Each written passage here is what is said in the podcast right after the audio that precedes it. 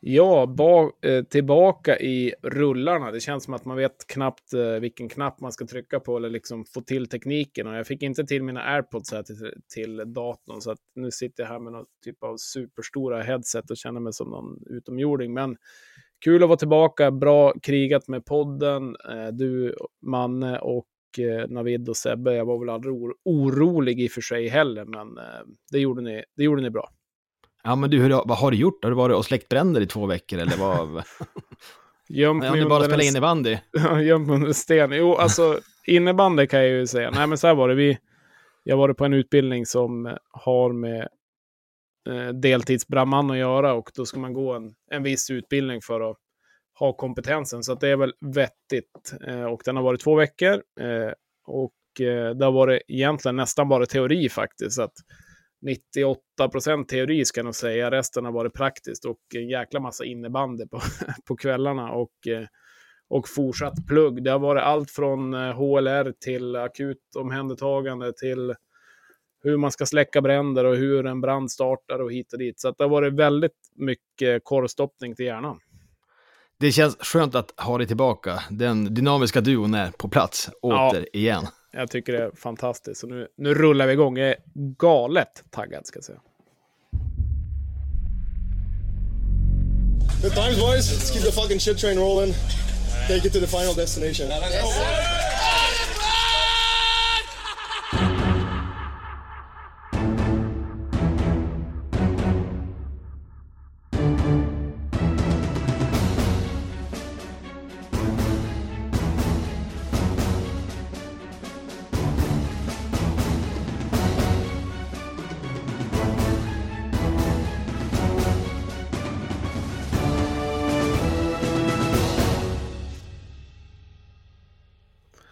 Ja, varmt välkommen till ett nytt avsnitt av Radio 1970 och våra supermåndag. Jag vill bara säga till er som lyssnar, god morgon serieledare. Hur är läget? Ifall ni nu lyssnar på en måndag här. Avsnitt 22 är ute.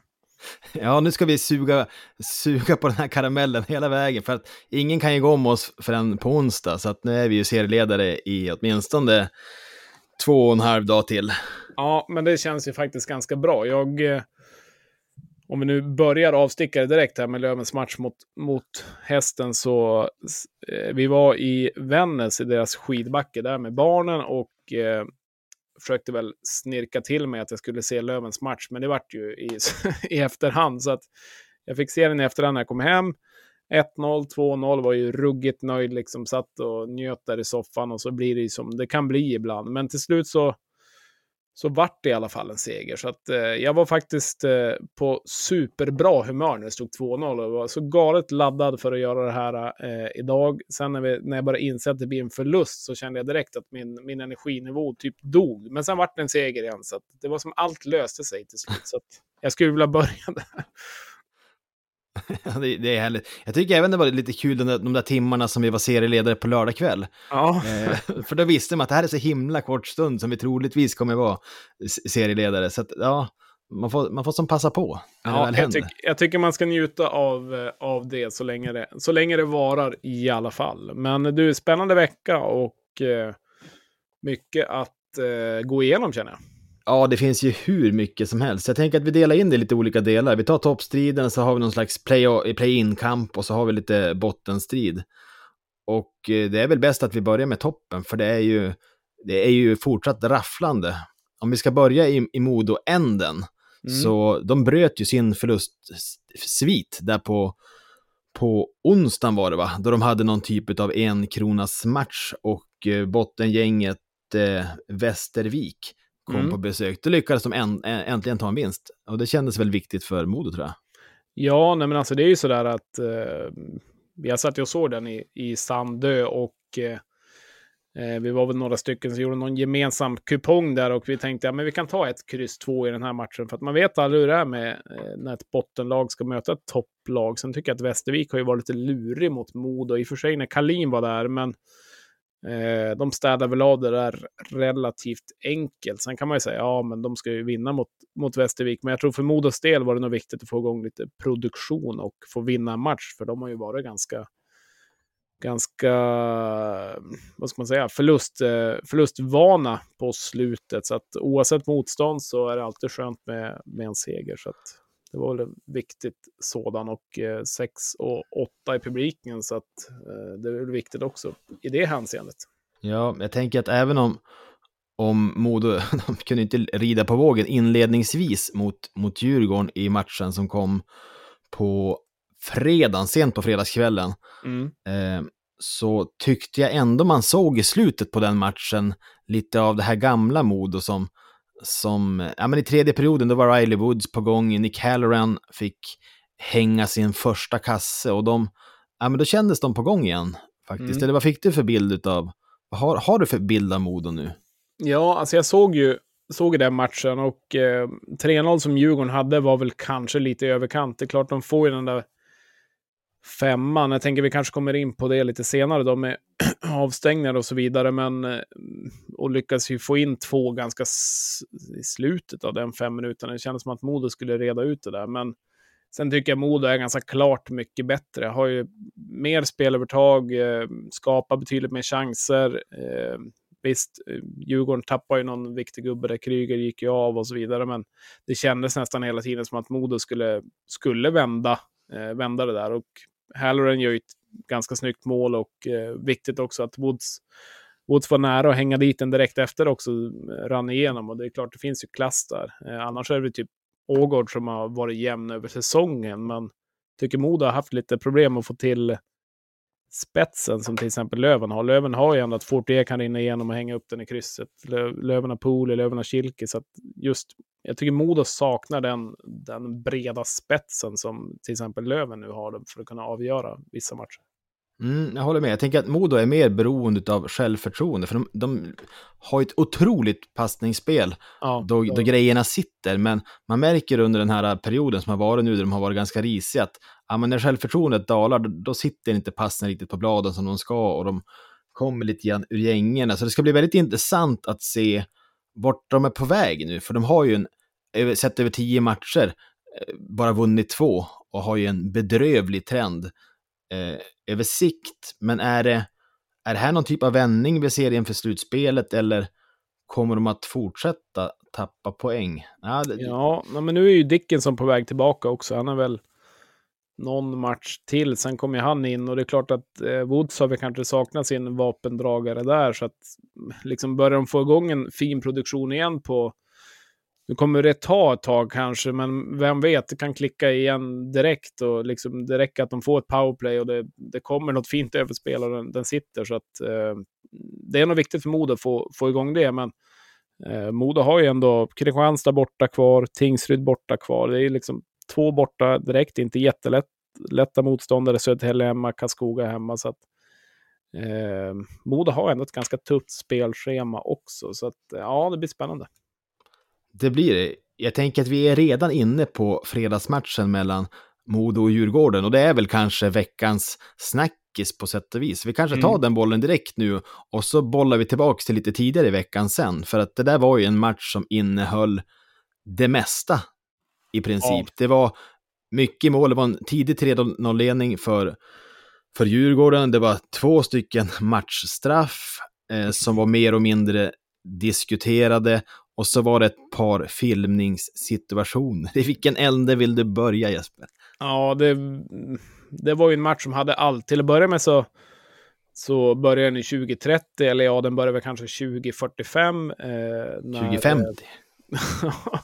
eh, när det var lite tröjhissning och eh, så. Alltså, vi kan väl börja där, en hyllning. Och eh, eh det är ju aldrig fel, det tycker jag. Det ska man ju göra såklart. Och givetvis eh, att Modo ska, ska hylla det. Men sen kanske om matchen börjar den tiden, eh, gubbgrining, får man, vara lite, får man vara lite gubbgrining idag eller?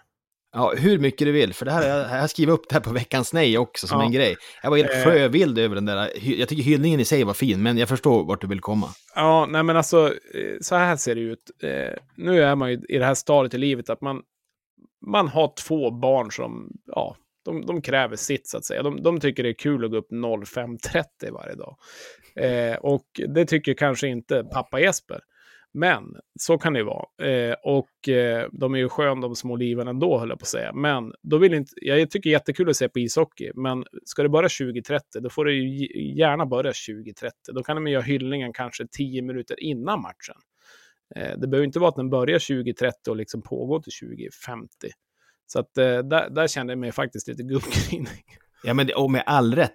För jag tycker så här att, ja men hyllningen, jättefin, men är man inte moduit eller hemskt intresserad av Niklas Sundström som person, så är det ju inte, alltså det är inte så intressant att man vill se det i 20 minuter. Utan de hade ju kunnat sköta det där innan, hade Simon kunnat klippt ner det till två och en halv minut och sända inför den där matchen, för att nej, jag var så less innan det drog igång. Jag tänkte bara, men, ja. Ja, ja nej. men det är bra att vi får får gnälla lite grann. Nej, men det, det kan vi känna. Så att, eh, ingenting mot Sundström givetvis och eh, inget mot Modos arrangemang heller. Det var inget fel på det, men eh, kanske lite väl utdraget. Men de lyckades ju få upp den där i taket och det är inte alla som lyckas med det. Exakt. Nej, vi slår fast. Ska matchen börja halv, då ska den börja halv.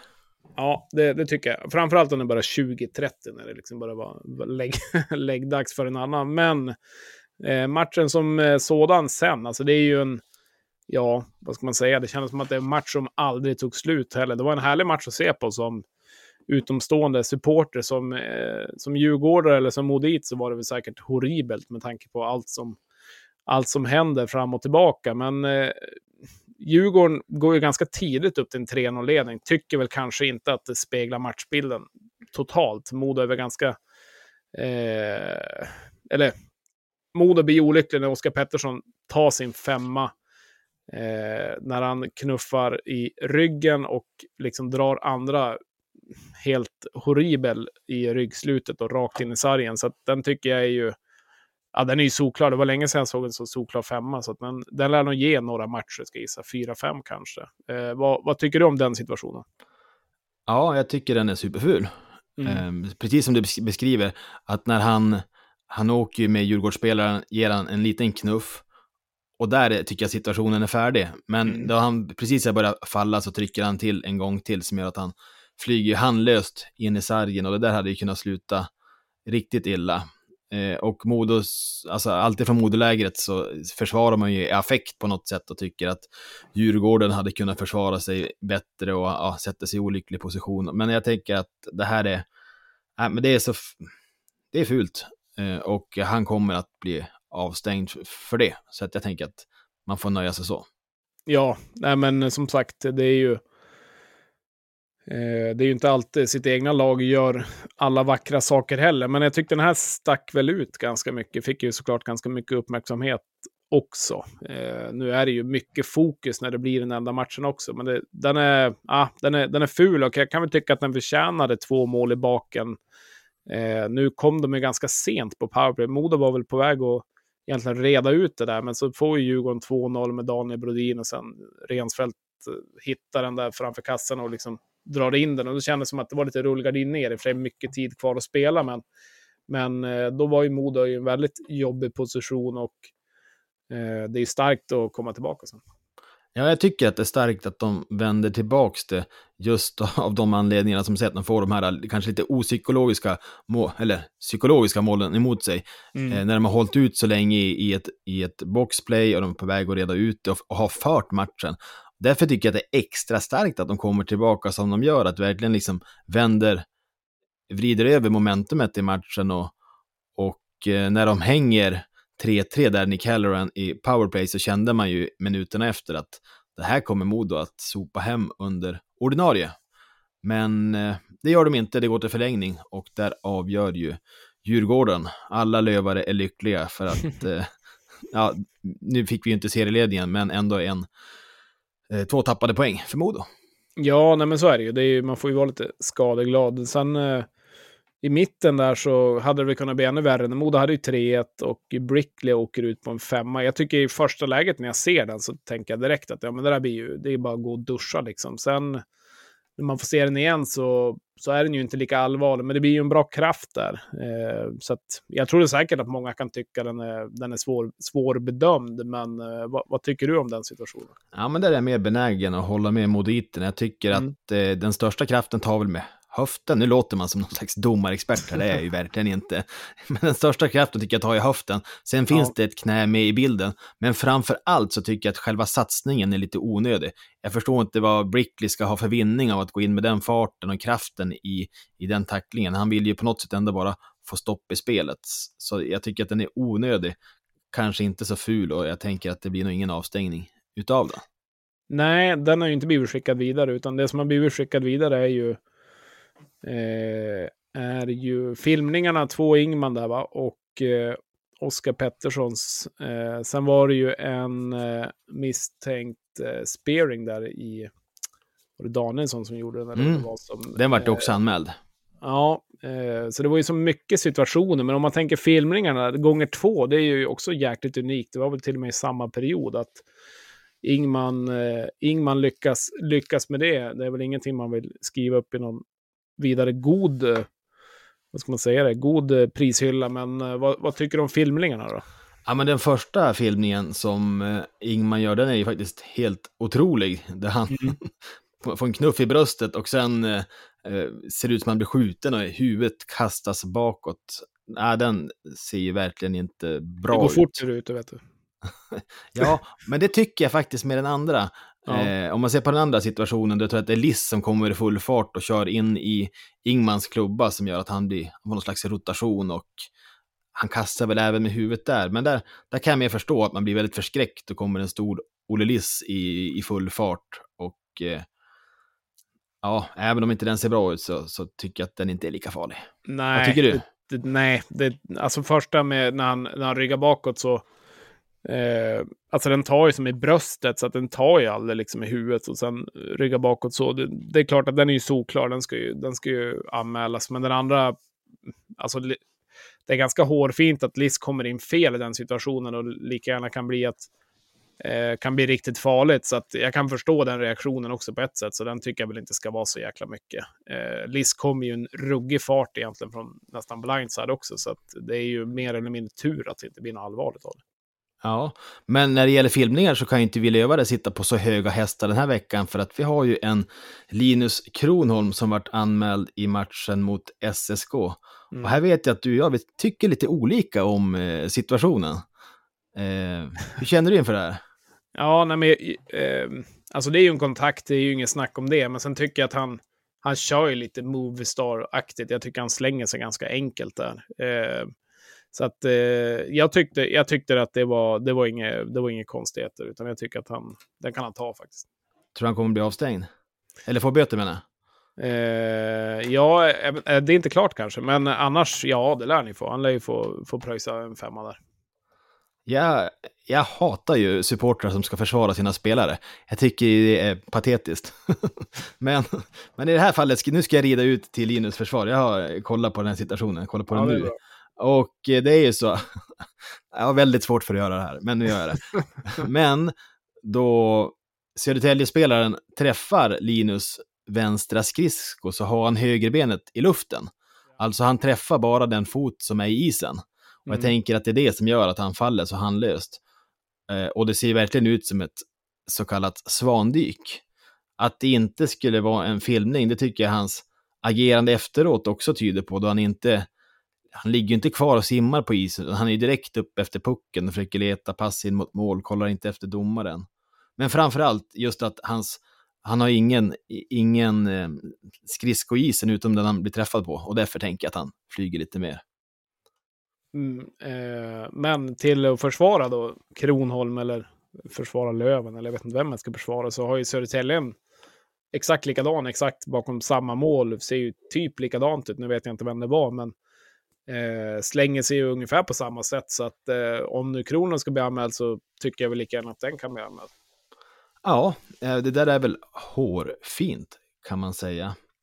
Eh, men en grej jag tänkte på tillbaka till Modo där så inför ett slutspel här nu. Nu spelar ju de eh, Tex i kassen mot Djurgården och han har ju fått, fått spela lite grann. Eh, jag är lite så här halvbrydd för åt Modos vägnar just vid målvaktssidan. Alltså hur de ska tänka lite grann. Löven har ju ganska såklart att eh, de kommer ju ställa Waterlinen när det liksom brinner till och han har väl visat att han, att han håller. Men eh, Tex kom ut med 87 procent den matchen. Eh, ja, jag vet inte om han gör en jättedålig match då, men, men känns ju inte stabil som han har varit innan. Eh, ja, hur Modo ska tänka där, för Tex är väl den tänkta första målvakten. Gudleskis har vi gjort det helt okej, okay. kanske inte varit något supermonster heller, så att målvaktssidan är lite, ja, jag vet inte om det håller för Modo riktigt. Nej, men det, det, det, säger ju ändå någonting att de ställer Tex i en sån här. Jag trodde verkligen att de skulle gå på Gudlevskis. Jag tycker han har presterat ganska bra i år. Mm. Och absolut att de hade kunnat gå med han som etta. Då sa, det sa väl även Johannes då han var här och gästade, att de trodde att, hans, att de skulle gå med, med Gudlevskis. Eh, så därför blir man ju ändå lite förvånad då de försöker matcha in Tex så pass hårt nu. Men det kanske har något att göra med att de är de famlar lite grann. Eh, det vill sig inte riktigt förmoda. Då försöker de hitta någonting att, eh, att gå på. Jag vet inte. Ja, nej, men det blir, det blir intressant att se. Det är ju inte sådana eh, saker kanske man vill vara så brydd om inför ett slutspel som börjar när som helst. Så att, eh, ja, jag tycker det är värt att hålla lite koll på vad Modo hittar på framöver med målvakterna. Ja, för att brygga över mellan eh, toppstriden till den här play-in-kampen så möttes ju eh, topp 6-klara Djurgården sin tvillingkollega i Stockholm, AIK, mm. på onsdagen för, för säsongens sista Stockholmsderby och de sopade ju hem den ganska komfortabelt med 5-1 inför ett näst intill åtminstone slutsålt Avicii Arena. Ja. Hann du kika något på matchen?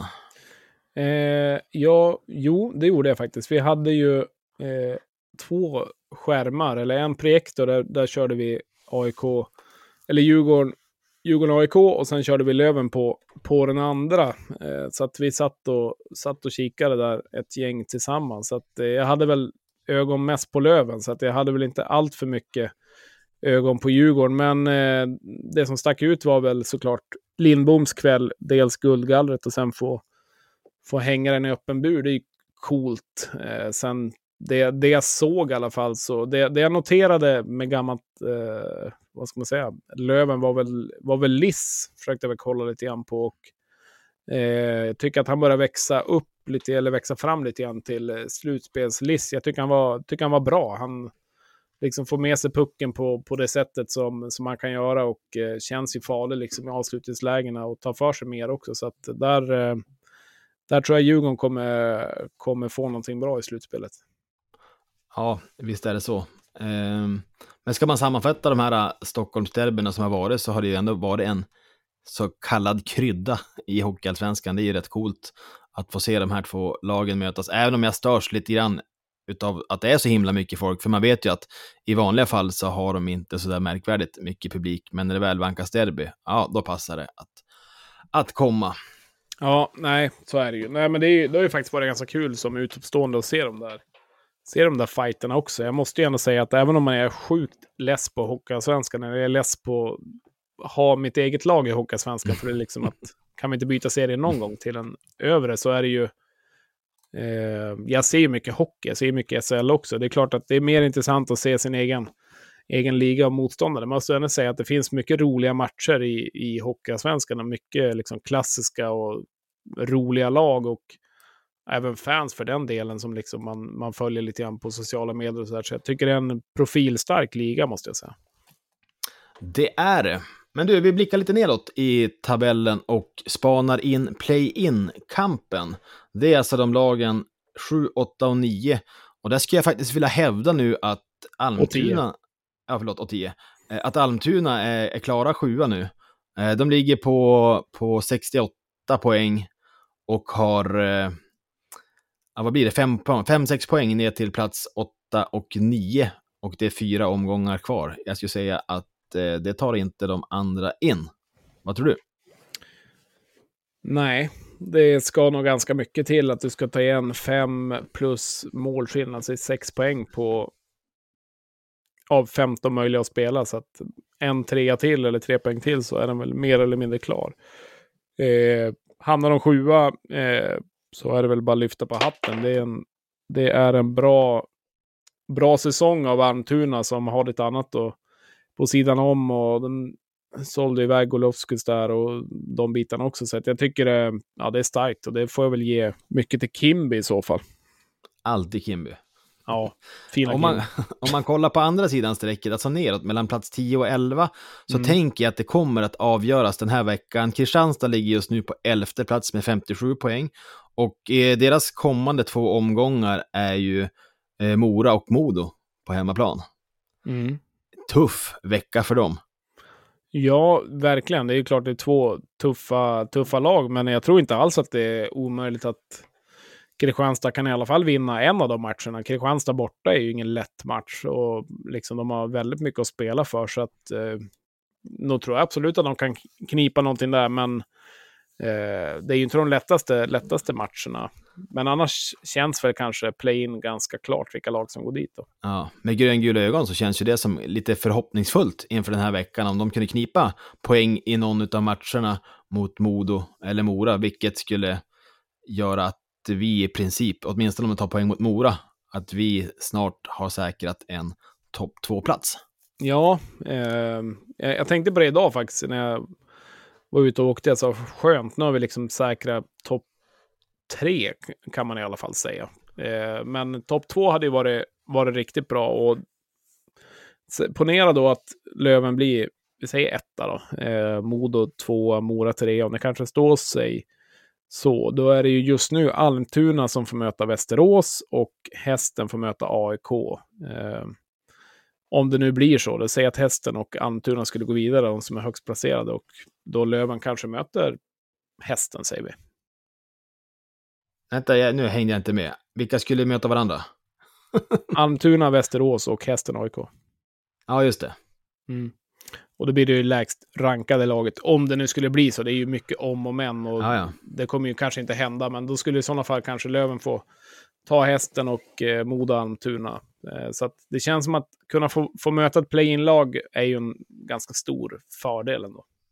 Det är en gigantisk fördel och eh, jag tror att det här kommer att avgöras. Jag tror inte att toppstriden kommer att avgöras den här veckan. Det kommer att avgöras de sista omgångarna. Jag tror inte att bottenstriden kommer att avgöras den här veckan. Men just, där, just kring de här play-in-platserna så tror jag att det kommer att eh, vara klart då vi sitter här om en vecka. Ja, det tror jag också. Nej, men det blir...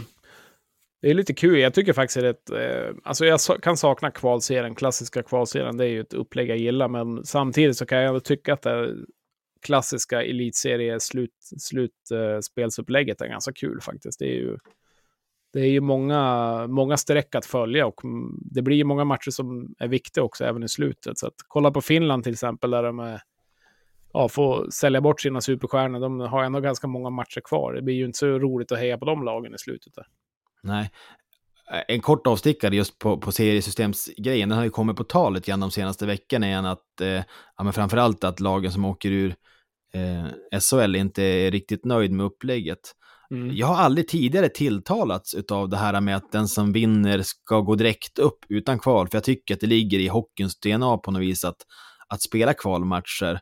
Men de senaste veckorna har det landat i mig på något vis hur jädra häftig seriespelet skulle bli om man hade den här direktplatsen. Att alla matcher där i, liksom i novemberlunken, i decemberlunken skulle ju bli så oerhört viktiga om man vet att man spelade om en, om en direkt eh, uppflyttningsplats. Ja, men förstå eh, slutstriden, de här, alltså då hade vi ju ett lag varit klart inom två veckor.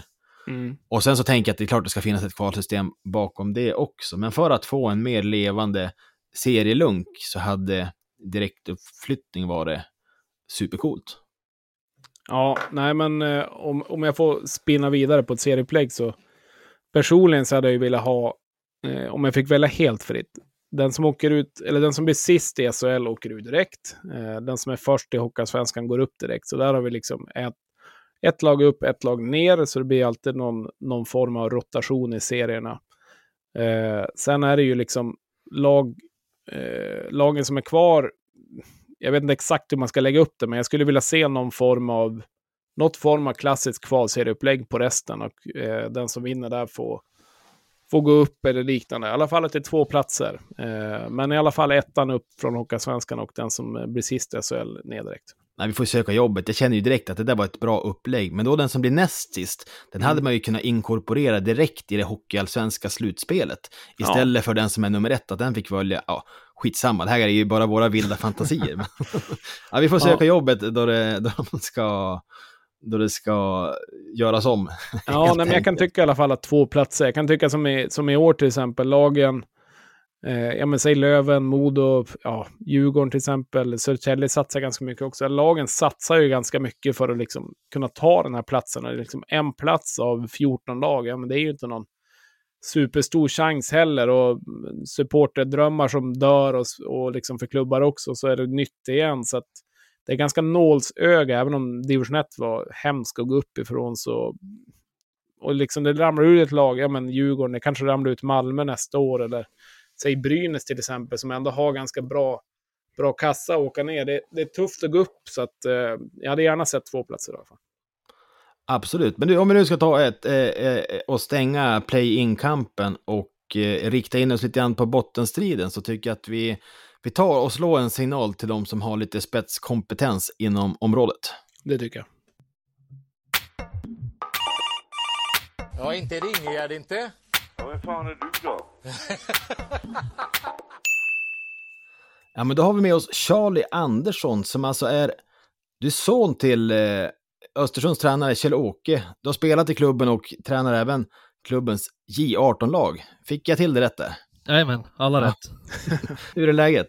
Tack så mycket, tack så mycket. Det ska bli sjukt kul att få prata lite hockey här, framförallt efter veckan vi har haft, så går man lite på mål nu, så nu blir det roligt. Ja, men om vi ska börja där. Ska vi ta lite grann veckan som har varit? Jag har ju faktiskt varit ute och, och sagt att Östersund kommer att få kvala. Jag tyckte att ni dalade ganska länge, men har haft en stark vecka nu med vinst över Karlskoga och även Almtuna. Ja, eh, som du sa, det dalade ett, ett tag där. Jättebra start, eh, lite för bra för att vara sant, liksom första halvan där egentligen. Eh, och så, ja, dalade det, eh, men den här veckan har varit fantastisk. Jag tycker både den här veckan och någon, någon, vecka innan där så tycker jag framförallt att vårt spel har kommit upp på en helt annan nivå än vad det har varit när det var som värst, när det dalade riktigt där. Eh, så jag tycker både när ni var här och när Mora var här och Djurgården borta så är vi jättebra spelmässigt, men ja, möter skickligare lag helt enkelt, kanske inte får med oss får inte med oss poängen vi förtjänar kanske. Så det var skönt att få sex poäng här och var, var, var lite på säker mark och i förarsätet igen. Eh, så det, ja, det känns bra just nu. Ja, helt klart spännande bottenstrid där och se hur det ska hur det ska gå här i slutet på säsongen. Jag tycker Östersund har varit en kul nykomling. Det känns som att ni har tagit för er. Ni har ju liksom vält eh, Modo är det väl två gånger. Ni har vunnit, vunnit mot Djurgården hemma och ni har, ja men nu åker och tar Karlskoga borta och så vidare. Gjort ganska tunga skalper. Tycker matcherna mot Löven också har väl varit lite större siffror än kanske vad spelet har, har, har visats. Vad, vad tycker du själv om säsongen alltså, som sådan och hur tycker, du, hur tycker du att laget har presterat över tid? Alltså, någonstans så, eh, det är klart att när det var som, som tyngst där så, så var man ganska nere och tänkte att det, fan, fan vad dåligt det går liksom någonstans. Men, men någonstans så måste man väl blicka tillbaka och kolla på på vilka vi är, vad förutsättningarna var, vad målen och kraven var innan säsongen. Jag menar, hade du, hade du sagt till mig innan säsongen att nej, men, ni kommer inte vara i någon strid om att spela kval neråt, ja, men då hade jag trott du var dum i huvudet. Alltså, det, det är ju lite så. Det, det, vi, det vi kom hit för att göra är att stanna i allsvenskan. Och det, att vi skulle gå, liksom, vi var ju nos upp på topp 6 ett tag och liksom så här, det, det, det, är ju i längden över 52 matcher så är det ganska, så, så kändes ju det lite för bra för att vara sant, som sagt. Eh, så jag, alltså jag, jag tycker att vi, vi, har gjort det jättebra. Alltså rent spelmässigt tycker jag att vi har gjort det jättebra. Jag tycker det är många spelare som har kommit upp i jättehög nivå. Marklund har haft jättefina prestationer. Jag tycker Mörnsjö gör det jättebra. Jag tycker egna produkter som vi har Kasper Larsson, eh, August Hansson gör det jättestabilt och, och ja, Anderberg rekord. Liksom. Så, eh, jag, jag, tycker att någonstans, vi är ju där vi ska vara kanske. Och kanske lite bättre. Eh, jag hade inte, alltså innan säsongen så är det så här, ja, hade du sagt att vi i den positionen som Västervik är i nu, då hade jag inte blivit förvånad eller särskilt missnöjd på det sättet. Alltså det, så det är väl så jag, jag ser det. Jag väljer att liksom titta på vad, vad, vad vi ska göra, vad vi är här för att göra, det är ju att stanna i ligan. Så enkelt är det. Och det, det är det vi går för. Mm, jag tänker att du sammanfattar det ganska, väldigt klokt. Och att, eh, att vi har pratat en del om, klubbars olika identitet. Att när man identifierar sig kanske som ett bottenlag, att då är det lättare att eh, ta sig an uppgiften och, och, kanske överprestera till och med. För att man har, man har ändå en självbild av att eh, man ska kriga i en annan del av tabellen. Innan vi går in och kollar på, på läget just nu så skulle jag skulle vilja backa ännu längre. För att eh, då ni tog steget upp till, till Hockeyallsvenskan, det var ändå en väldigt spektakulär kväll. Kan du inte berätta lite grann om känslorna och hur det var den där sista avgörande kvalserieomgången? Visst var det tre lag som egentligen slogs om platsen? Ja, herregud, jag får rysningar bara du säger Nej, men jag, jag, var ju nere i Nybro. Vi drog ihop ett gäng och åkte ner. Eh, och ja, det är ju jag har sagt det förut, det är fortfarande absolut liksom bästa, roligaste kvällen i mitt liv och jag tror aldrig det kommer, något kommer toppa det där. Det var helt, helt sjukt. Ja, som du säger, först var ju, först var ju Hudik på första platsen där, eh, för de ledde och vi, eller ja, först var ju vi där, för vi tog ledningen, då är vi, vi där uppe och sen vände Nybro och ledde och tog de tre poäng, ja då var ju de uppe och så var Hudik uppe när det stod lika. Så det var ju, i slutet där var det ju tre lag på den här första platsen inom loppet av fem minuter. Eh, och så måste ju, eh, när vi kvitterar så måste ju Nybro plocka målvakten för att de måste ha tre poäng för att kunna ta första platsen. Eh, och på något jävla vis så lyckas Westlund skicka ett skott utan att titta. Ja, och då hänger ni i mållinjen med en sekund kvar. Eh, så det, det, är ju så här Disney-värdigt på något vis. Eh, så ja, det, nej, det, det var magiskt. Alltså det var sjukt kul och det, ja, något man aldrig kommer glömma. Så nu, nu är det ju så här, med tanke på det nålsögat som det ändå är att gå upp till Hockeyettan, jag menar det, det viktigaste är bara att vi håller oss kvar nu, för det, det är så sjukt svårt att ta sig upp. Eh, och även om det skulle bli kval så är det någonstans här, ja, skulle du erbjuda alla 40 Hockeyettan-klubbar att ja, men, spela en bästa sju mot Västervik eller ta er igenom kvalserien och playoff och allt vad det är, då är det klart som fan alla spelar bästa sju mot Västervik. Så oavsett så är det ju bättre position än vad vi har varit i hela min livstid. Ja, man får ju gåshud när du berättar om det där också. Man vet ju vilka minnen det är att få vara med om avancemang. Eh, det är fantastiska kvällar. Åt det spelschema här nu. Det är fyra omgångar kvar. Eh, ni har Södertälje borta, Hästen hemma, Almtuna borta, sen Djurgården. Och på det så har ni alltså fyra poängs marginal ner till Tingsryd. Och lite bättre målskillnad också. Ja, fyra måls bättre målskillnad. Samtidigt har då Tingsryd, de har Västerås borta, Modo hemma, Djurgården hemma och AIK borta. Jag skulle säga att Tingsryd har nästan ännu tuffare spelschema än ni. Hur känner du för avslutningen? Eh, ja, ska jag vara helt ärlig så känns det som ett lotteri någonstans. Eh, där vi har lite bättre odds kanske. Det, det, är ju, den här serien är det ju lite, alla slår alla på något vis. Så vilka motstånd lagen har kvar, det, ja, jag har försökt grotta ner mig i det, vilka kan vi ta poäng av, vilka, men, men det känns lite som att det, det är huller om buller, man vet aldrig. Eh, men det jag vet är att Tingsryd måste ta minst fyra poäng på fyra matcher. Mm. Och bara det är ju ingen baggis liksom. Eh, och det är ju förutsatt att vi går helt tomt sista fyra.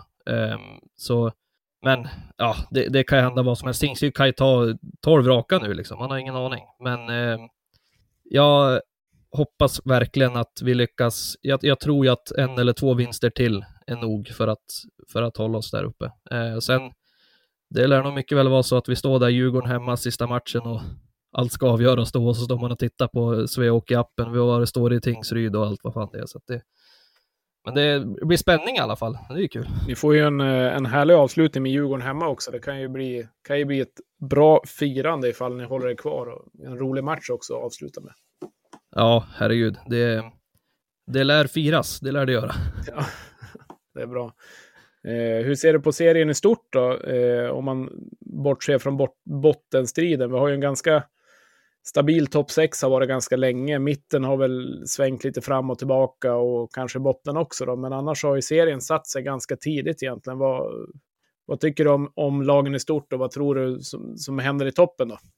Eh, nej men som du säger, toppsexan har väl känts rätt solklar redan. Alltså rent när jag har liksom bara, när vi har mött lagen och tittat på lagen så det känns som att de sex är, är bäst. Eh, sen är ja, jag är Almtuna och hästen har gjort ett sent liksom språng uppåt. Eh, det trodde jag väl kanske inte riktigt på. Eh, AIK Västerås är ju också, trodde väl kanske att de skulle gå lite bättre, men jag hade väl alltid känslan att de skulle reda ut det där, liksom när de var nere och nosade på kvalspel ett tag. Men, eh, som jag sa här innan, jag tror att jag är väldigt imponerad av Mora när vi har mött dem. Eh, jag tycker de är ett, ett sjukt bra lag. Eh, jag tror de kommer utmana. Sen har ju Modo, ja, Modoiten i mig, det är tufft, men eh, jag, jag trodde, det kändes verkligen som att det här var året liksom. Eh, och det, det, kan det fortfarande vara, det är inte så, men eh, det har ju varit lite trögare på slutet. Eh, Löven känns jättestabila någonstans. De kommer vara med där uppe och hota, det är inget snack om det. Eh, Djurgården känns lite svajiga. Jag vet inte riktigt vart jag har dem.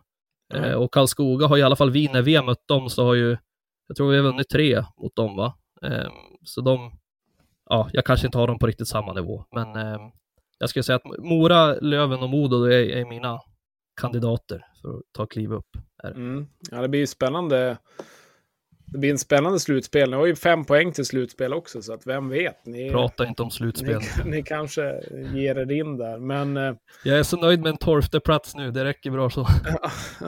men det är så roligt att alltid när supportrar pratar med andra supportrar om att det skulle gå bra för deras lag, så får de alltid panik, så här, nej, säg inte att något kan gå bra. Jinxa inte här. men eh, lite modigt säger du, och det är klart att ni har ju varit utanför eh, om man säger finrummet, om Hockeyallsvenskan får vara det. Eh, Modo har ju varit såklart i SHL väldigt länge, eller elitserien, och eh, såklart under, under den tiden du har kikat hockey så har det mest varit en högre serie. Nu är ni ju samma. Hur har de känslorna varit när det har blivit en match mot Modo till exempel? Nej, alltså jag, jag har alltid hållit på ÖIK, det är inget snack om det. Eh, mm. och det, det, hade väl varit lite trögare om Modo var här nere och brottades med oss också, men vi tävlar inte riktigt om samma sak. Eh, och framförallt när det gick så sjukt bra för dem så var jag så här, ja de här tre poängen har ni råd med, så det, det, det gör inget om vi tar dem här. Så, nej, nej, men jag... Eh, ÖIK står mig närmast hjärtat liksom på det viset, men eh, jag sa ju det redan innan att drömmen är att Modo går upp och ÖIK håller sig kvar. Mm. Eh, vi var inne på det i början här. Farsan, din tränare i Östersund, är ju en profil Eh, och eh, har ju varit där så länge det kan vara, höll jag på att säga. Du är ju uppväxt på hallen förstår jag. Du har, du har gjort dina, dina timmar där på, på ishallen i Östersund. Hur, hur har det varit att växa upp med det? Eh, nej, men jag växte ju upp med, med han som tränare liksom från skridskoskolan. Eh, fram tills mm. ja, U16 tror jag, J18. Eh, så ja, det, det, det, är klart att han, han, jag trodde väl aldrig riktigt att han skulle, alltså när, när han fick frågan om att vara A-lagstränare så var det så att du har, du har inte tränat någon annan än oss liksom. så jag varit lite så här överraskad över det, men, men eh, alltså det, framförallt nu när jag blivit tränare själv så, så eh, han har ju blivit liksom en jättestor inspiration på det viset, det har han väl alltid varit, men framförallt nu så inser jag ju, han är, han är, han är en, jag tycker han är en jättebra ledare på alla sätt och vis. Eh, och jag, jag är sjukt glad att, att han ändå fick vara med om, om det här avancemanget. För alltså, han har ju jobbat, han har ju jobbat på heltid i klubben och liksom ja, jobbat med typ allting. När man, mm. Som det är i en, sån här, i en mindre förening i ja, fan är 20 plus år. Liksom. Mm. Um, så äh, det, var, det var ju också en sån här extra grej som gjorde det så sjukt mäktigt att han fick vara den som, som, som gjorde det. Um, och ja, um, Sen hoppas jag att han får avsluta, eller att han får liksom, inte avsluta, jag vet väl inte om han ska vara kvar eller inte, men, men eh, att han får, att han får liksom inte åka ut igen. Liksom att, att, vi, att vi håller oss kvar här och att det, det får bli eh, värdigt så. Eh, mm. Men jag, ja, det, jag är såklart jättestolt liksom, och, och, och glad, men eh, ja, det, ja, det är häftigt, det är det. Verkligen. Och inför avslutningen så får vi väl skicka allt lycka till från ett gröngult lag till ett annat. Och det där lilla moderhjärtat som finns där, det kanske vi inte skickar lika mycket lycka till åt. Men väldigt kul att du kunde vara med, Charlie. Tack så mycket för att du fick vara med. Jättekul. Och eh, Härligt. lycka till ni också. Men mer lycka till till Modo. Ja, vi säger stort tack. Och har vi haft lite svaj i linan så ska vi veta att det är långt till Östersund, så därför kan det kan ha fallit bort lite ljud mellan varven. Men så där är det med när man har folk på länk, så att säga. Ja, jag brukar ju, brukar ju säga det, när man kommer till Östersund, då vet man knappt hur man hittar ut där igen. Ni ligger verkligen mitt ute i ingenstans, känns det som. Så att, eh, det är nog inte så jäkla lätt för vissa lag att komma dit heller, för man vet knappt hur man kommer därifrån. Hur tror du jag var juniortränare i Östersund?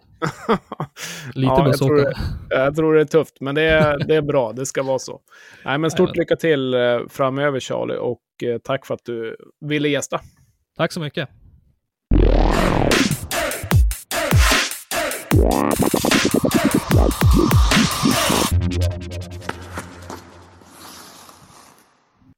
Ja, nej men nice att eh, ha supportrar som gäster och jag har ju sett att det är många som har kommit in det med inspel att det, att det uppskattas. Så det, det tycker vi är kul. Och eh, Östersund är lite sån här, får man kalla det, andra lag här i, i Hockeyallsvenskan. De är gröngula också. Nej, men en kul, kul nykomling och eh, eh, spännande att se hur det ska gå för dem. Ja,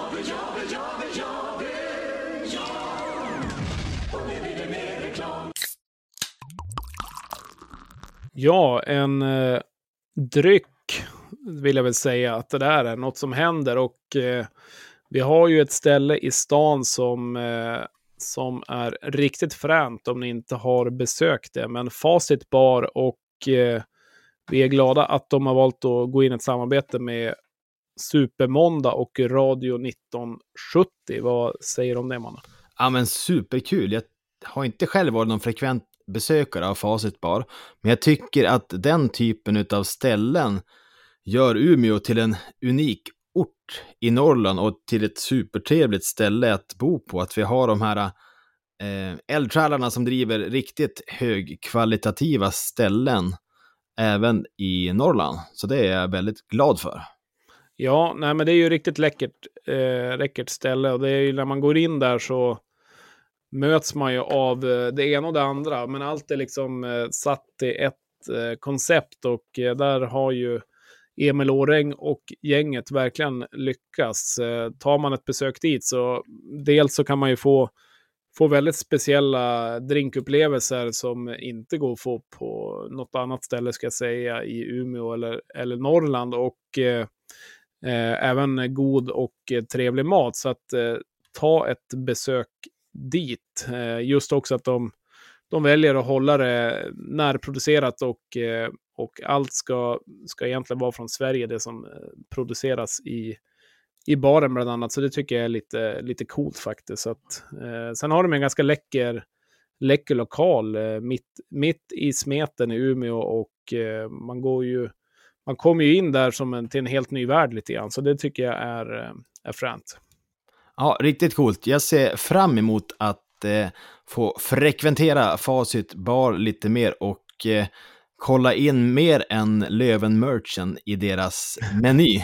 Ja, nej, men det är ju, det är ju härligt med de som också stödjer, stödjer Björklöven. Nu har de ju lite evenemang framöver, så att eh, går man in på facitbar.se så eh, Eh, kan man kika in deras hemsida. Det står lite grann om vad som händer och nu har de ju eh, ett evenemang här när en av eh, Sveriges bästa restauranger kommer på besök 8 mars. Så kliv in där och eh, boka era platser och eh, kika in lite grann också så ser ni menyn, ni ser lite merch och lite allt möjligt vad Facit står för. Så att eh, gör så. Annars så är det bara att ta kontakt med, med Facit Bar ifall ni vill ifall ni vill boka bord och eh, ta ett besök. Så vi säger stort tack till Facit Bar.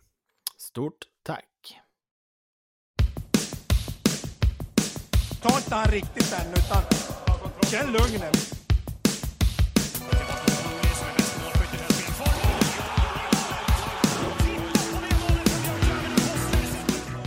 Veckans grej. Ja, då var det äntligen dags för veckans grej. Och vilken vecka vi haft. Det känns som att här finns det hur mycket som helst att, att ta ur egentligen. Eh, har du något i din eh, veckans grejlåda, Jesper?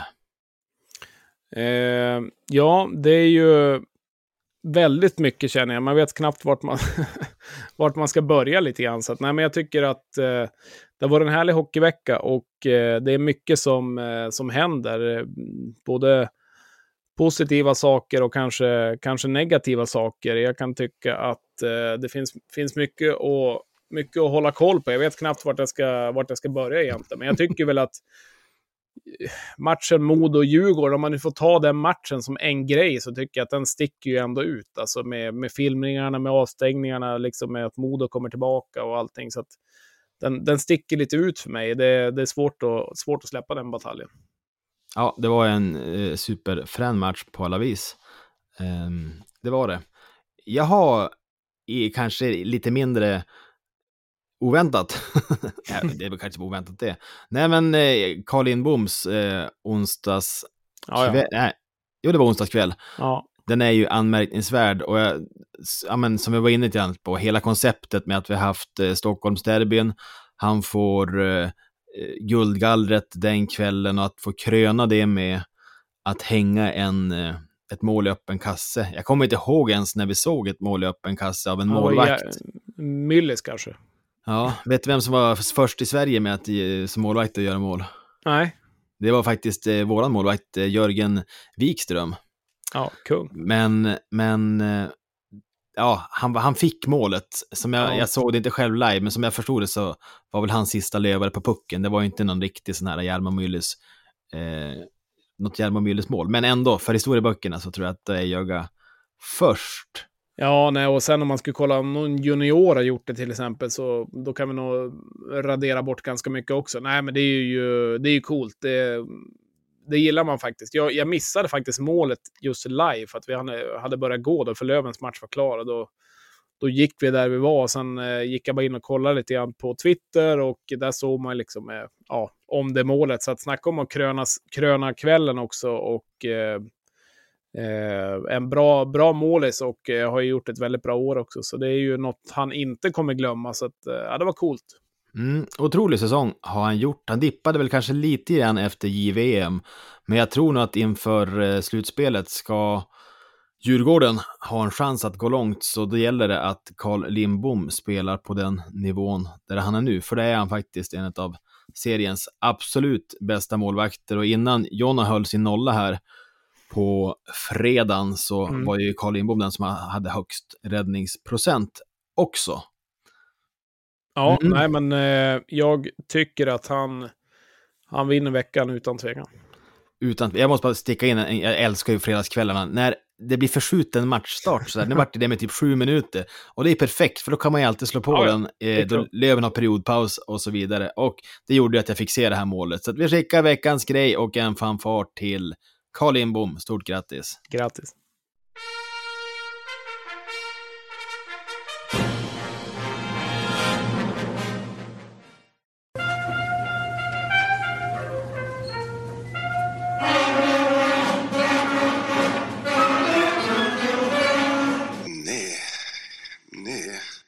Tror faktiskt inte.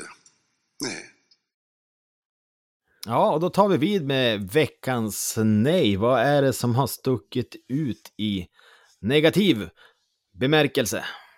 Ja, eh, den här är väl ganska enkel tycker väl jag själv i alla fall. Och det är väl, vi har väl varit inne på det också. Eh, eller enkel egentligen inte nu när man tänker efter så finns det lite grann att välja på. Men eh, jag tycker väl ändå att eh, eh, femman som OP i Modo lyckas stå för eh, med den sista crosscheckingen rakt in i sargen där tycker jag är eh, den är klandervärd. Den, eh, den, är, den är inte bra helt enkelt och det är så alldeles för stor skaderisk i den situationen också. Nu gick det väl lyckligtvis bra om det inte har blivit någon bakslag. Så, men eh, big no-no och eh, blir det fem matcher så ska jag inte bli förvånad faktiskt. Och det är ju inte heller bra för Modo som är lite tunn också eh, framåt och eh, eh, inte bra när man borta han resten av, eh, resten av grundserien. Nej, den var svinful. Eh, Men jag vill ändå lägga in i leken, jag, jag kan inte släppa det, att man håller på med en tröj, alltså när matchen ska starta 20.30 och tröjhissningen håller på till 10 i 9. Ja, men det är inte okej. Så jag vill bara skicka in den i leken. Sen kan vi absolut eh, utse Oskar Pettersson, så heter han va, till veckans nej. Men Ja. nej, det där, det där får inte ske än. Det är lite gubbgrinigt idag. Ja, det får det vara. Nej, Jag, jag, håller med dig. inte. Nej. Ja, men vi har ju en vecka som kommer också. Och vilken vecka det ska bli. Den näst sista hockeyallsvenska veckan för säsongen 23, 22-23. Det är ju sjukt alltså. Eh, Ja. Visst har det gått fort va? Ja, det går ju faktiskt fruktansvärt fort. Det känns som att fram till jul, då sekar det på. Och sen är det liksom bara swoosh. Och nu är vi framme. Ja, alltså. Tänk att det kan vara. Det kan, vara, det kan ju vara fortsätta, men det kan ju mer eller mindre vara, vara slut bara inom någon, några veckor också. Så att för något av lagen är det ju så. Vissa får ju spela vidare i kanske ett kval man inte vill och vissa får ju spela vidare i ett kval man, man vill. Men eh, det är ju en härlig tid på året och eh, liksom när det börjar bli det här mm, vad ska man säga, vår, vårvintern är ju, är ju riktigt nice. Jag är ju ingen vintermänniska, det ska jag säga, men det börjar bli lite sol och det börjar bli lite värme och man vill vara ute eh, spontant och det är kul att gå på hockey då också. Så att eh, det är mycket som händer. Det är damerna och det är herrarna som ska framåt. Så att spännande vecka framöver och det känns ju skönt för egen del att eh, Björklöven har gjort klart eh, omgångens match eh, idag när vi spelar in den mot hästen. Och får, Ja. Att man får kika lite i lugn och ro på onsdag. Eller det är ju match innan också, men om man säger just onsdagsomgången som kommer. Ja. Vår vän Marcus eh, Andersson, Kai Björkhagen på Twitter, han myntade ett väldigt fint ord som satte lite eh, som satte en liten eh, spotlight på våran insats idag. Han skrev att det var takdroppslagsbeteende. Ja, det är väl lite så också. Och eh, det var faktiskt takdropp också, för jag satt där under, eh, under något hus där och fick väl x antal vattendroppar i nyllet i nacken och då tänkte jag faktiskt så här att nej, fan, det är, jag sitter kvar här, för det var ändå ganska nice på något sätt. Det är, det är något som händer, lite Ja. hockey över det hela, så det, jag varit lite blöt där. Ja, och ska man spela då det droppar från taken, då gäller det också att man tar de där vinsterna som man inte riktigt förtjänar. Så jag tyckte det var ett eh, otroligt ord. Eh, det tar vi med oss här till, till resten av veckan. Men som du säger blir ju onsdagsomgången, det blir lite mysig. De hade ju något nytt koncept, någon slags radiosporten-koncept Mm. på Simor också, där de Mm. skulle gå från Eh, ja, men typ som det är på Radiosporten, att de hoppar in i den match där det är powerplay eller där det håller på att bli mål eller det är extra spännande. Eh, Som någon sido, sidogrej liksom, eller? Ja, men istället för att ha studio på onsdagen som de brukar ha, så Ja. kommer de ha studio. Och så gör de då, eh, in, ja, men då hoppar de in i de matcherna som de tycker att ja, men här händer något intressant, eller här håller det på att ske någon förändring i tabellen. Mm. Och jag tänker utifrån vårat perspektiv som vi inte spelar på onsdagen, så blir det där, det blir kanon. Ja, nej, men det blir, det blir kul faktiskt. Det är ju eh, det blir spännande både topp och botten. Vad siktar du in dig på där då på onsdagen? Vi har ju Västerås, Tingsryd, Almtuna, Mora, Djurgården, Karlskoga, Södertälje, Östersund och Kristianstad-Modo. Nej, Vart men f- hamnar tv-kanalen hos dig? Nej, men det kommer ju gå mellan Moda och eh, Modo, Moda, Modo och Mora. Ja, Eh, det känns ju som att, eh, att båda får ju hemskt gärna förlora.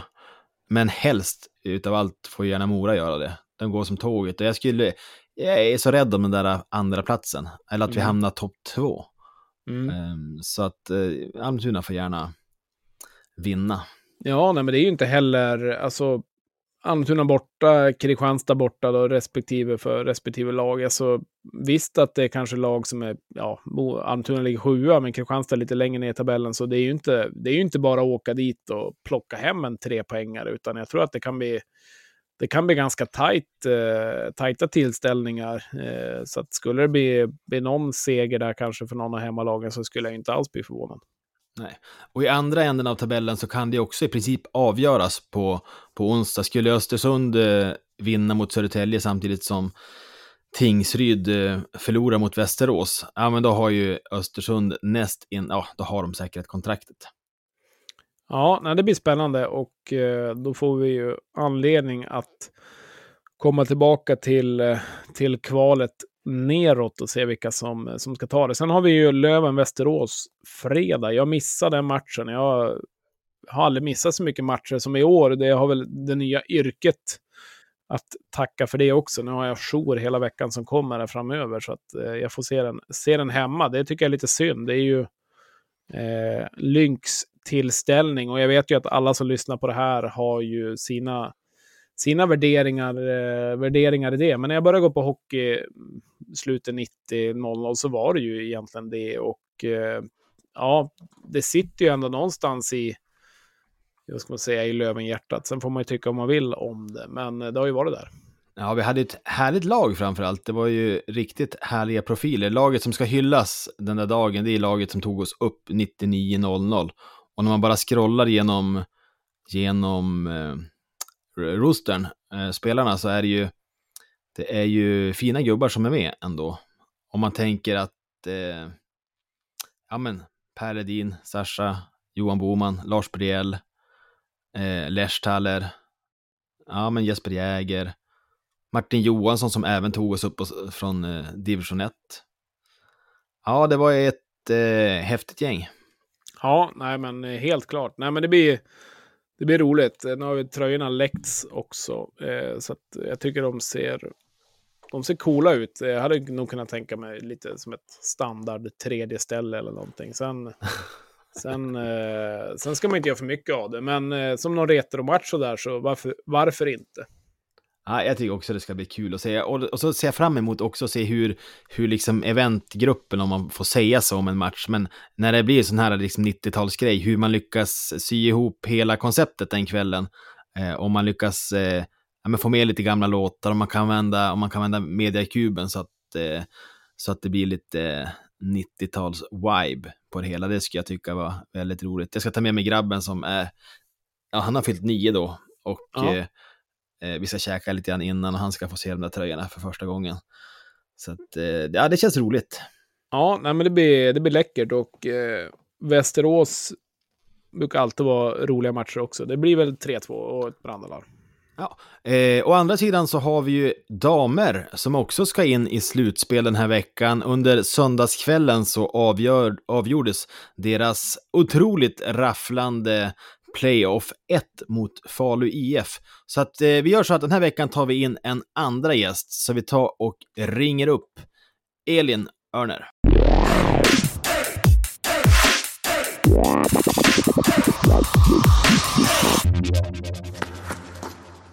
Ja, men då har vi med oss Elin Örner efter dagens rafflande vinst mot eh, Falu IF. Hur är läget med dig?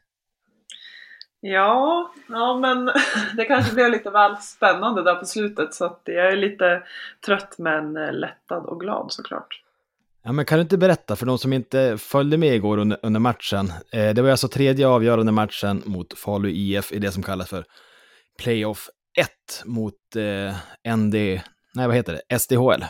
Precis. Mm. Eh, ja men den eh, tredje avgörande matchen eh, vad ska man säga, vi startade väl matchen i raketfart och hade 2-0 eh, efter en minut tror jag. Och... Eh, ja, det kan man ju ja. kalla rivstart. ja, ja men precis. Eh, och sen så... Ja, jag tror att det är naturligt när man möter ett... Jag skulle väl ändå vilja påstå att de var ett sämre lag än vad vi var. Vi spelar väl mycket bättre hockey än vad de gör. Även om vi har haft det tufft sett över alla tre matcher.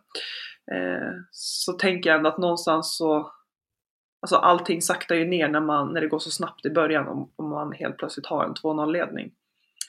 Eh, så att resten av matchen, ja, vi kanske backar tillbaka lite väl mycket och blir lite bekväm.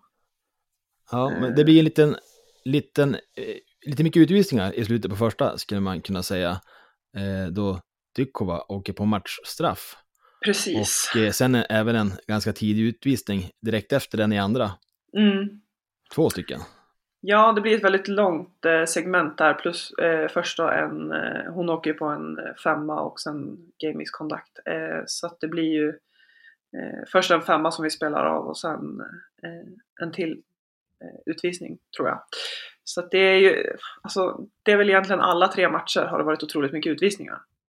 Eh, Så att det har varit väldigt mycket special teams och eh, det blir ju svårt att komma in i matchen eh, när det är alla inte spelar och man spelar inte med dem man brukar spela med. Och det, ja, konstigt.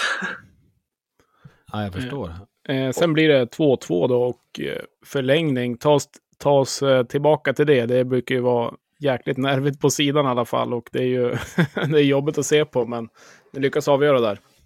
Ja, men och vi har väl inte spelat heller eh, liksom en sån sudden death att man spelar som en vanlig period. Eh, för att annars så, av erfarenhet så vet jag att tre eh, mot tre brukar avslutas ganska snabbt och där tror jag ändå att vi hade kunnat varit ganska starka.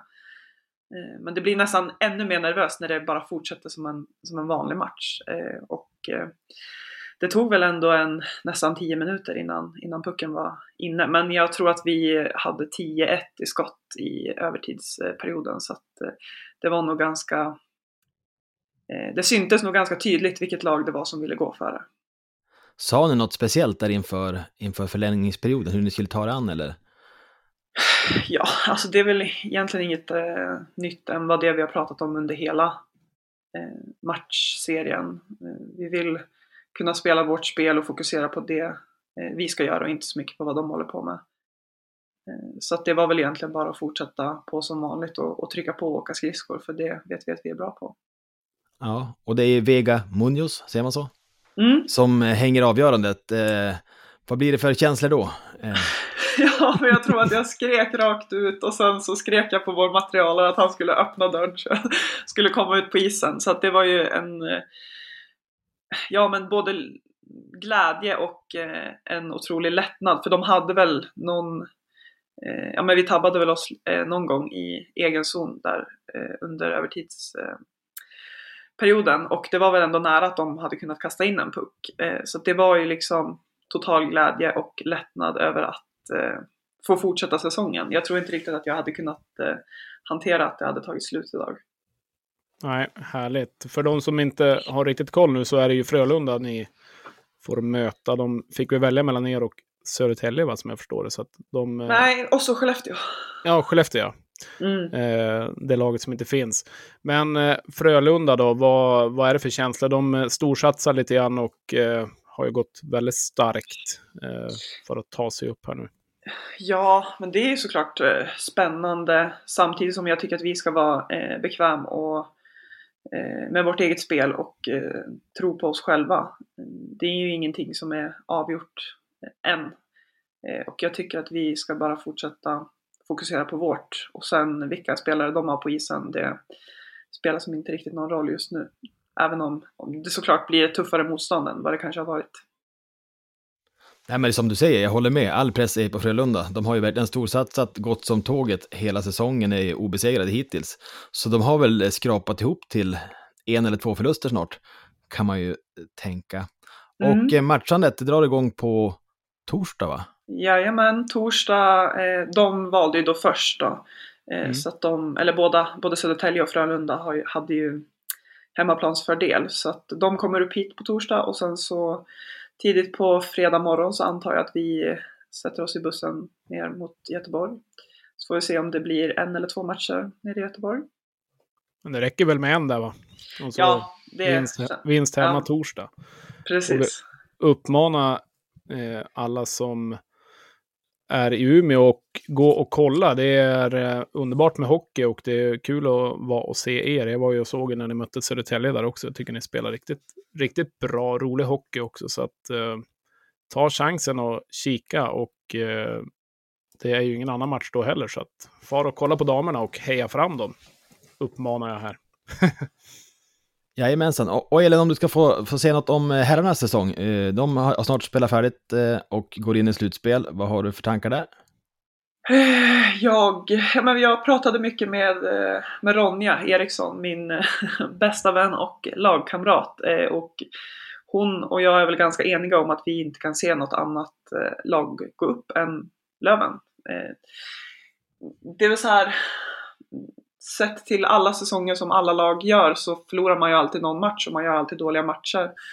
Men jag tycker ändå att eh, Löven någonstans har ja, men, lyckats eh, prestera ett någorlunda eh, jämnt resultat sett över hela säsongen. Eh, till skillnad från om man kanske kollar på Modo då, som helt plötsligt hade 15-16 raka och nu tycker jag att det har gått sådär, vilket vi såklart är tacksam för. Men jag tycker att Löven har varit, eh, ja men ändå gjort en stabil insats. Och jag tycker att laget som man har är ju absolut ett slutspelslag. En bra analys och vi hoppas då på dubbla firanden för Löven framöver. Vi säger stort lycka till och tack för att du tog dig tid att vara med här. Tack!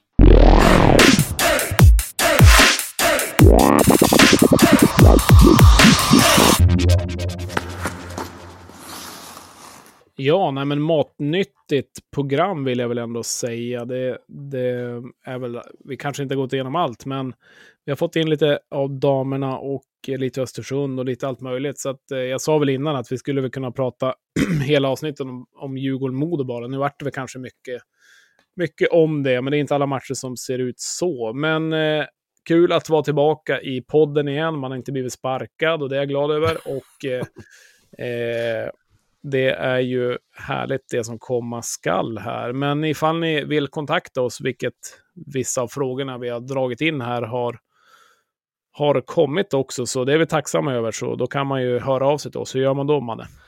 Jo, man kan ju använda sig av e-post och då skickar man sitt mail till podcast radio 1970.se. Är man mer utav en sociala medier-typen så då kan man hitta oss på Instagram och Twitter på radio 1970se. Ja, det... det kan man göra. Det uppskattar vi. Det är så sjukt roligt med alla inspel som vi får, både på, på Twitter framförallt, där jag håller till, med alla lyssnare som kommer med kloka och bra synpunkter och eh, tips på grejer. En annan interaktion med lyssnarna. jag, jag var på Elgiganten i veckan och Mm. eh, skulle köpa en minikyl till min pojke som fyller nio. Och när jag har gjort det och ska betala och gå därifrån så säger killen i kassan, ha det gött, exakt som Sebbe brukar göra. Så jag bara, "Va? är det här någon slags subtil Radio 1970-hälsning eller var det? ja, det, var Ja. väldigt speciellt, man har väl fått storhetsvansinne av att vara med här. Tänk att nu Mm. tänker alla bara podcast och Löven. Ja, eh, shout out till eh, snubben på Elganten. Nya Elganten också. Det är ju, eh, är ju ganska fräscht där. Men du, minikyl, det är ju kung ju. Vad, vad blir det den? Det blir det Jolt eller vad, vad händer där? Nej, jag vet inte. Den är, ser ut som en Xbox. Ja. Eh, och så har vi köpt Coca-Cola och lite Lövenläsk som ska in där. Han ville ha det. Så det är klart att grabben ska ha ett litet eh, kylskåp. Det tycker jag han ska ha. Men, Lövenläsken eh, ska vi förre- förresten pusha för lite, lite grann extra också tycker jag, eftersom att vi har Facit och Emil Åreng med oss här i podden nu. Så, så har man inte testat den här varianten eh, som han har varit med och tagit fram smaken till tillsammans med Bryggverket så tänker jag att eh, då ska man göra det.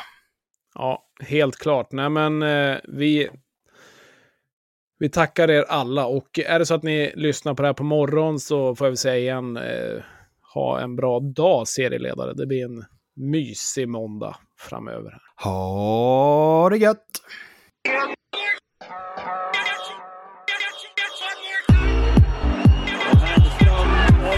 Rosenberg.